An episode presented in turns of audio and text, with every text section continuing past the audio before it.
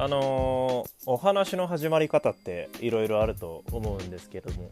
例えばこういうポッドキャストとかラジオとかそういう類のものだと「どうも皆さんこんばんはまるです」みたいな感じで自己紹介をして、えー、始まったりしますけれども僕個人の好みとしてはですねどちらかというと、え、途中で始まるって途中で終わるみたいな映画とかでもそういうものが好きでポッドキャストで言うと三宅龍太っていう僕の好きな脚本家の方がいるんですけどもその方がやってる、えー、三宅龍太スクリプトドなんだっけな 三宅龍太の作劇ラジオだっけなそういう感じのタイトルのポッドキャストシリーズがありましてそれがですねあのー、BGM に、えー、どこかのバーとかで喋ってる人が喋ってるような音とその上に店内放送みたいな感じのジャズが流れててそこで、えー、脚本家の三宅龍太さんが、えー、いろんな映画にまつわることだったりとかを喋るというそういうポッドキャストがあるんですけどもそれなんか途中から始まるような語り口なんですね始まり方がそういうのが僕はすごい好きで特に何の説明もなくいきなり始まっていきなり終わるみたいな映画とかが好きなんですよ僕は。まあなんですけど僕はまだこのティムサーバーに所属させてもらってまだ日が浅いですから新参者なのでねちょっとまだある程度自己紹介をした方がいいかなというところでもありますのでまあこれだけ1分45秒ほどダラダラと喋ってからの自己紹介となりますが釣りミニちゃんこと釣りのミニゲームです。こんばんは。はい。ということでねあのそろそろウーロンチューハイセブンで買ってきたやつこれを開けまして、えー、ちょっと飲みながらおしゃべりさせていただきますけども。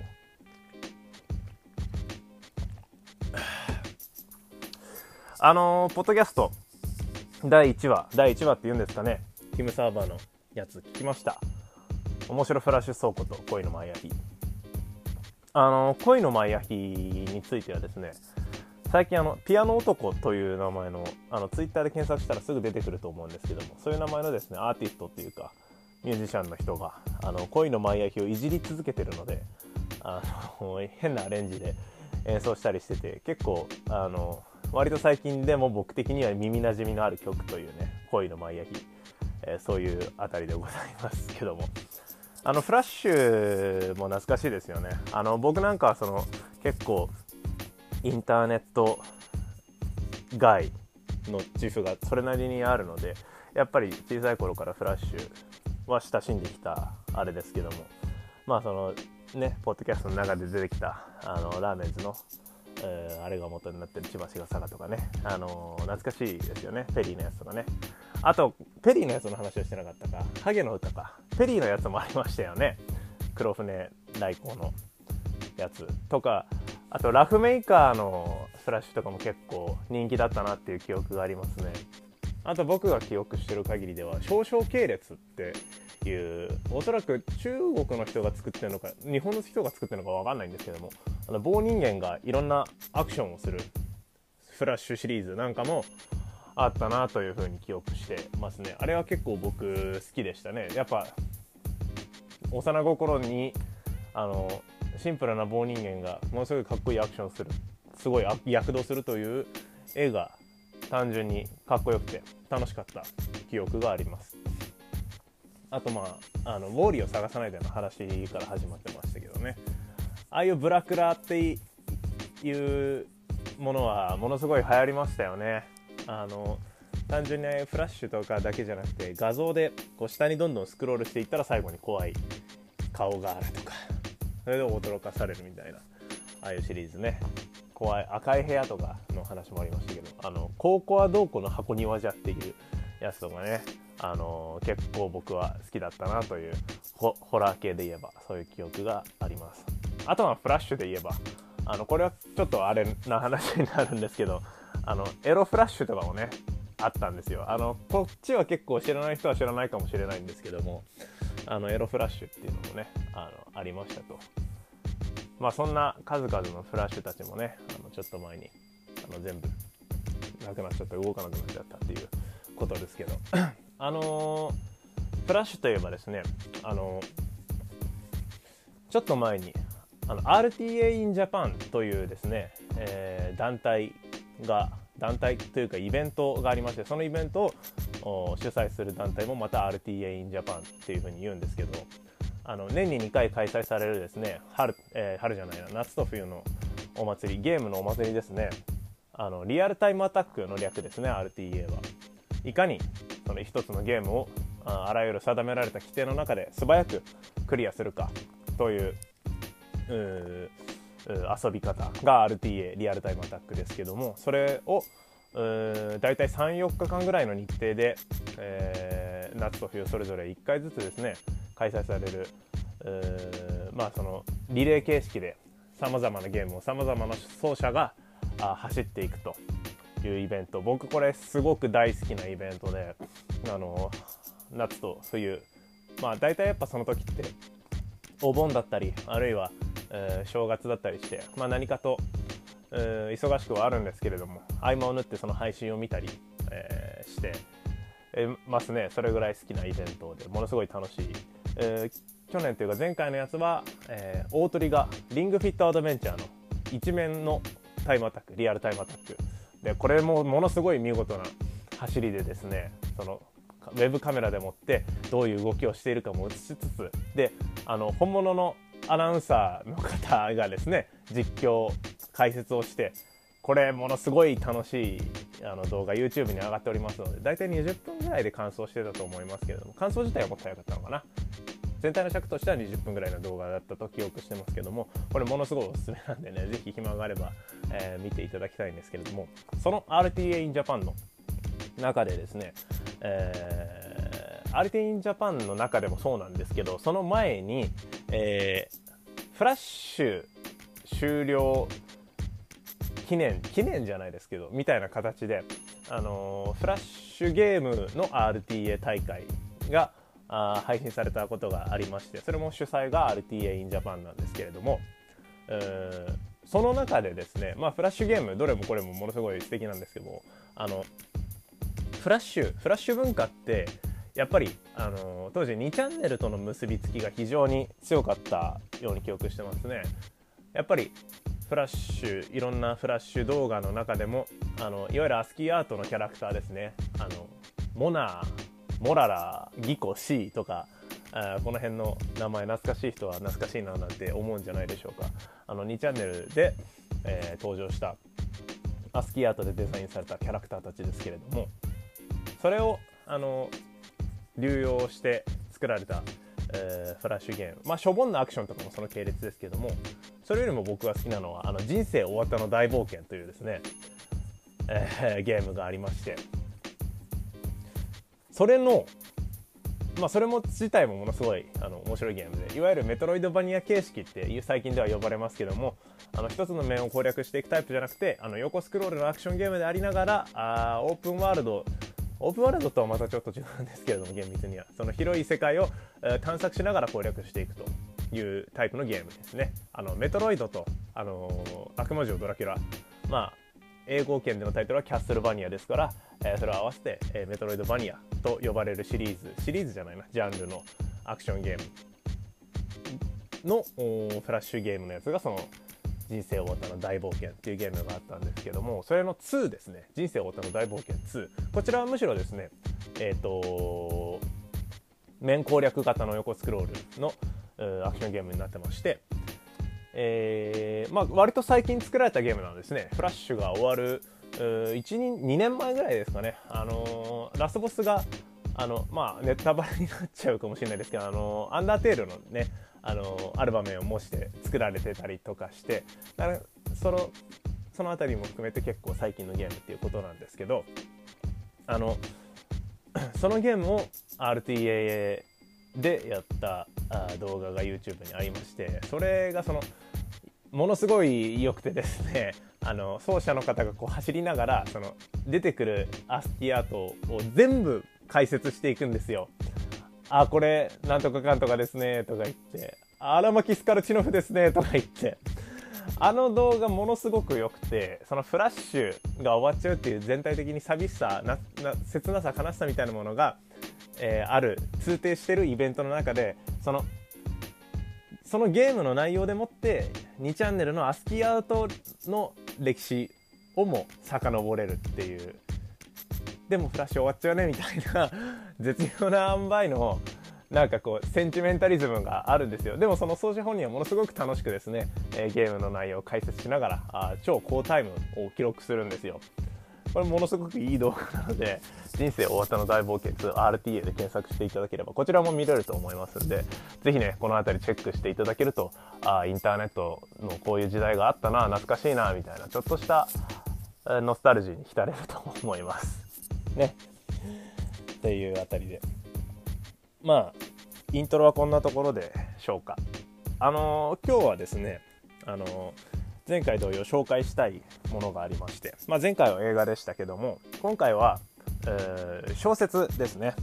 まあ、小説といっても電子書籍でしかあ発売されていない小説で、まあ、タイトルがですね「異録ドキュメント X」というタイトルの小説です。えっと字はですね「異録」っていうのはあの「忌まわしい」という字に記録の6でドキュメント X は英語ですね、えー、そういうタイトルの小説なんですけれどもこちら先ほども言った通り電子書籍でしか発売されておりません。Amazon で、えー、購入できるし Amazon プライムに入っていれば無料で全編読むことができます。まあしかもその普通に購入するにしても確か200 10何円とかでものすごく安いんですよ。発売されたのが2014年でまあその頃からおそらくだいぶ値が下がって今の値段になっているっていうことだと思うんですけども、えー、この「威力ドキュメント X」ですね、うんとまあ、あのパッケージというかそのジャケを見ていただければ分かると思うんですけどホラーですね。ホラー小説。でこの作家さんの名前が、えー、アスミ C という名前です。これあのー、おやっとこの名前聞いてピンとくる人はいるかもしれませんね。これあのアラン・スミシーの文字りなんですね。アラン・スミシーっていうのはえっと架空の映画監督というかですね これ説明が難しいんですけどもえー、映画の映画監督の名前としてアラン・スミシーというのが偽名だったり仮名としてよく使われていたという歴史があってその架空の映画監督だからジョン・ドウみたいなことですね、えー、だからそのあるいはあの水死体のことを日本であの土左衛門なんて言ったりしますけどそういうふうな身元不明の映画監督の名前としてアラン・スミシーというのが、まあ、昔からあるやつなんですけどそれをもじってアスミシーという、えー、名前の作家さんになっております。つまりこれまあ作家は不明ということなんですね事実上。まあと言いつつもまあかなり高い精度でもう判明はしてるというか推察考察はされてるんですけれども、まあ、肝心の内容の方がですね、えー、4つの短編からなる小説なんですよ。まあ小説とさっきから言ってますけどもその4つの短編全てが、えー、一つたりともいわゆるお話を、えー、例えばその主人公たる人物が心情トロも含めて、えー、物語っていくとかあるいはその、えー、第三者というかその登場人物たちを俯瞰しているような視点でその登場人物たちに追従していく形で物語が語られるという一般的なストーリー小説の体を成している、えー、短編は一つもありません4つのうち。これどういうことかと言いますとまず1つ目の短編、えー、こちらタイトルが「岬」という、えー、タイトルなんですけれども内容がですね、えー、ある一家が3人家族お父さんお母さん娘さんの3人家族が、えー、ちょっとお出かけをしたところ美咲ちゃんというその娘の子が突如不可解な状況で失踪してしまってでその事件の顛末をえー、いろんな媒体の文章羅列することによってその事件の持つ不可解さだったり恐ろしさを浮かび上がらせていくという手法の一編目「岬」というお話になっております。まずこちらですね。非常によくできておりまして。あのー、そのあらゆる文章っていうのが例えば新聞の記事だったりもしくは、えー、ある人からある人に届け 向けられた手紙だったり様々なんですけれどもまあその美咲ちゃんの失踪誘拐なんじゃないかとかいろんな説があるありつつもだんだんこう明らかになってくるその親特に母親が、えー、所属していた土地の飲酒村の悪しき習慣みたいなものがだんだん透けて見えてくるというただ真相はどっちなのかわからないみたいな そういうバランスの方向にお話が転がっていくんですね。それも分かりやすい文章でこういうことがあってって説明してくれるんじゃなくて、えー、その村の人の視点で語るこういう何て言うのかな あのその村の人は当然のこととして受け入れていることが文章の中に現れるんですけど読んでいるこっちからすると薄気味悪いいやおかしいだろみたいなそういう内容だったりすると。そういった断片を羅列してそれをこちら側が読み手側が、まあ、文字通り読み取っていくと。裏にどういった真相が隠されているのか読み取っていくという話になっております。これが一編目岬ことほどさようにですねそれ以外の3編、えー、それぞれ孔子菩薩それからえー、っとタイトルも一個忘れちゃったな。えー、っといいままあなんとかかんとかっていうやつとあと最後のが「あやノート」っていうやつ。これこの4つの岬を含めた4つの短編全てに共通することとして何が真相かわからない。注意深く読み手側がその内容を読み取っていくことによって、え初めて真相らしき何かにたどり着けるというような構造になっていてすごくミステリー的な要素も強くあります。でまあ、えー、順番にいくと次の孔子菩薩というお話ですけれどもこちらはいわゆる書簡小説のような手をとっていますね。書簡小説というのは、えー、手紙ですねあそのある人がある人に、えー、手紙を送ることによって手紙を送ったその内容をそのまま小説とすることによって、えー、読者に内容を伝えるという形式の小説が書簡小説ですけれどもまあそういった形のお話でまあとある研究室がありましてその研究室で研究しているのが、えー、その急に人がおかしくなっちゃうまあこれちょっと説明があまり踏み込むとあれだっていうことでちょっとふわっとしちゃいますけど急に人がおかしくなっちゃう事件みたいなものがあってでそれを起こす引き金となるあるアイテムがあるんですね。それについてのお話ででまあその、えー、書き手いわゆるその登場人物と言ってもいいと思うんですけどもその書簡小説の手紙を書いている人物はその研究室の研究員なんですよ。まあだからその辺りの関係性もその本人の完全な主観しかも手紙というある種の目的がありきの文章ですからこっちが読み手側に分かるようにはそんなにできてないんですねだからそれを注意深く読み取っていくことによって、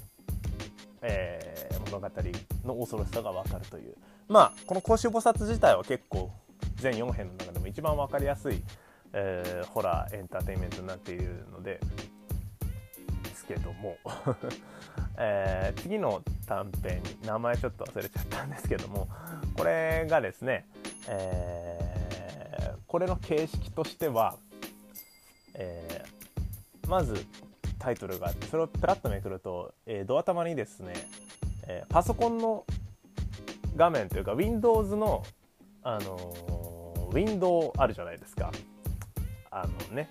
ドキュメントマイドキュメントを開いた時にパッて出てくるやつ。あれみたいな感じのウィンドウがあってでそこに、えー、ファイルが複数並んでいるんですね。でそのファイルを順番に読んでいくという形式のものになっております。これは、えっと、沖縄で起きたある恐ろしい事件についてのお話で。これは結構ですねえっとまあいわゆるその設定上はその Windows というかそのパソコンはある記者のものとなっていてその取材した記録がいろんなファイルにまとめられていると。それを、えー、読者が読んでいくという形式になっていて、えー、まあルポルタージュというかそのルポですよね。比較的その読者がいることを想定した文章になってるので読みやすくて割と小説的な部分もあったりしてこれはいわゆる普通のストーリー小説に近いテンションで読めるんですけれどもまあだからその記事にする素材集ですよね。それを読んでいくとあの 起きている事件がまずそのものがまずおぞましい恐ろしい事件が起きるんですけどそれも注意深く見ていくとあれ？